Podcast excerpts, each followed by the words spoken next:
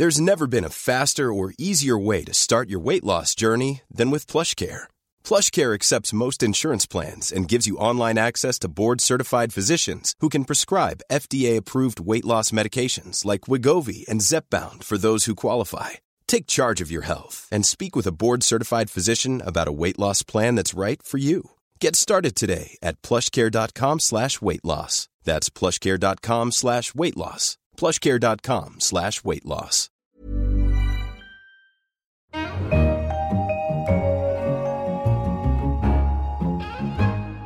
In London, this is The Economist with Tasting Menu, a selection of the tastiest morsels from this week's issue. I'm Anne McElvoy, Senior Editor. And on the menu this week, the first glimpse of gravitational waves, how con artists fool the world, and the economics of dating. But first, the right way to do drugs was our cover line this week. For decades, countries all over the world have been at war with drugs, but they still seem to be losing.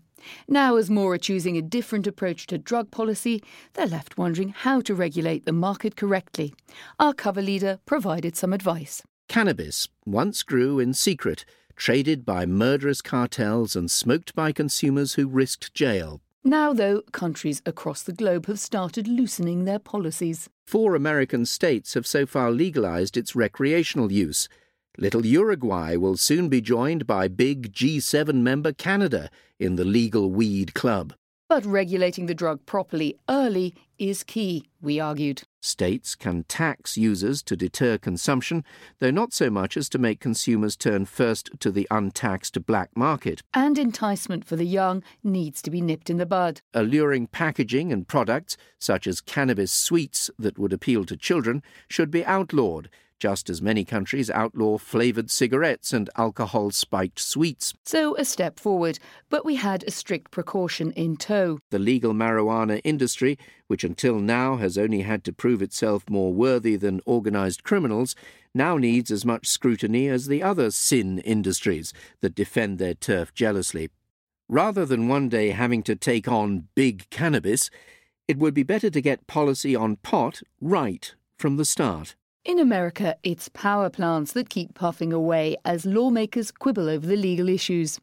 As a box in our United States section explained, a bold effort to cut carbon dioxide emissions from the plants has been put on hold. On February 9th, the Supreme Court divided 5 to 4 along partisan lines, putting the brakes on Barack Obama's flagship environmental policy. And this isn't just a sticking point for his legacy. The plan forms the core of America's recent commitments to cut emissions, made at the UN climate talks in Paris. And it's clear why. Power plants are America's largest source of greenhouse gases, accounting for just under a third of all emissions. The idea then was to cut back on the carbon. If the goals are met, the reduction by 2030 will be equivalent to taking 80 million cars off the road. For now, though, the plants will keep on pumping. Flipping through to our Asia section, we find an island taking a rather different tack on climate change. As the article described, Tasmania is backing a cleaner resource for its financial gain. Australia is the world's driest continent. Climate change is expected to make its droughts even more frequent. The country is still paying for years of over exploitation of its biggest river system, the Murray Darling Basin. Now the authorities are trying to smooth over the scars of history. The federal government in Canberra is spending 3.2 billion Australian dollars, that's 2.2 billion US dollars, buying up and cancelling farmers' water entitlements in a bid to reduce salinity and repair other environmental damage stretching back a century. But while farmers on the mainland are being paid to give up water, those in wetter Tasmania are being enticed to buy more. Tasmania may be blessed with water, but most of it falls in the mountains of the west, making it useless to farmers elsewhere. So, the island has embarked on a project to capture more water for its drier east and north, shifting it through pipes to these regions' farms. Our business section reported on a different pipe dream becoming a reality. Flying drones has gone from being a figment of the imagination to an everyday consumer diversion. But the pastime is becoming competitive as drone racing is spreading across the world. And a box in the section asked, why couldn't it be a spectator sport too? Drone racing began as an amateur sport in Australia only a couple of years ago and spread with the aid of social media as pilots shared videos of their contests. And you can see why the sport is spreading its wings. Racers navigate at speeds of up to 100 miles an hour, that's 160 kilometres per hour, through a course of illuminated checkpoints, getting a drone's eye view of their aircraft's position through video goggles. Will these spectators become the spectated? Optimists believe that drone racing could follow the trajectory of esports, in which increasing numbers of people watch other people play video games. However unlikely it may sound, esports have turned into a large business, earning $194 million in revenues worldwide in 2014. It's a century since Einstein predicted the existence of gravitational waves. And now, as our science section reported, a team has finally caught a glimpse of them. Two black holes circle one another. Both are about 100 kilometres across. One contains 36 times as much mass as the Sun, the other 29. It's only a matter of time and gravity before they collide. Their event horizons, the spheres defining their points of no return, touch. There is a violent wobble as, for an instant, quintillions upon quintillions of kilograms redistribute themselves. Then there is calm. In under a second, a larger black hole has been born. We didn't manage to bring you a graph for quintillion redistribution, but this sort of event has a serious knock on effect. Three suns' worth of mass has been turned into energy in the form of gravitational waves, travelling ripples that stretch and compress space, and thereby all in their path. So let's fast forward 1.3 billion years. In September 2015, on a small planet orbiting an unregarded yellow sun, the faintest slice of those waves was caught. And the ripples have continued straight on through the world of science. It is a triumph that has been a century in the making, opening a new window onto the universe and giving researchers a means to peer at hitherto inaccessible happenings, perhaps as far back in time as the Big Bang.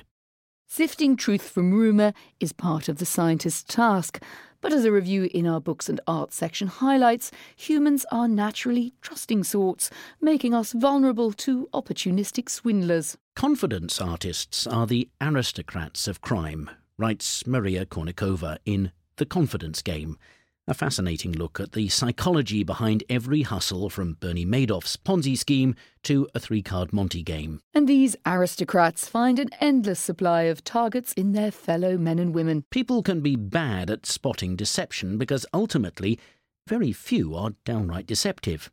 This is great news for humanity it is also a boon for crooks. And con artists exploit our love of a good story. As Konnikova tells of hucksters masquerading as doctors, royals, or moguls, all armed with a gifted imagination, a silver tongue, and an ability to size people up. But they need to know the right way to stroke our egos. Con artists also know that nearly everyone wants to hear about how they are special, lucky, clever, or destined for great things.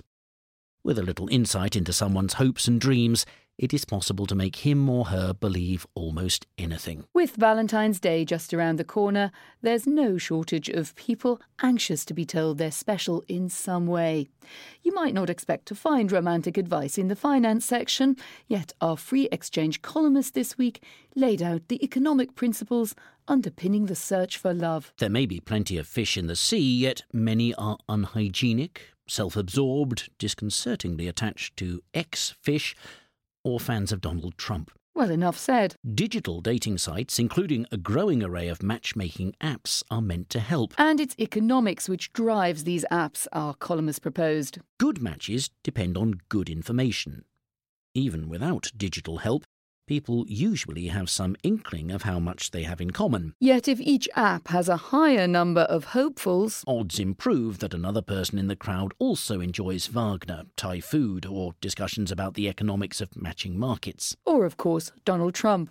I'm Anne McElvoy, and that was our tasting menu.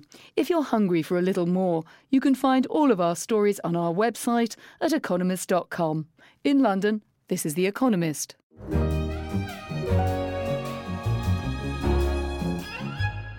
Economist. Hey, it's Danny Pellegrino from Everything Iconic. Ready to upgrade your style game without blowing your budget? Check out Quince. They've got all the good stuff shirts and polos, activewear, and fine leather goods, all at 50 to 80% less than other high end brands. And the best part?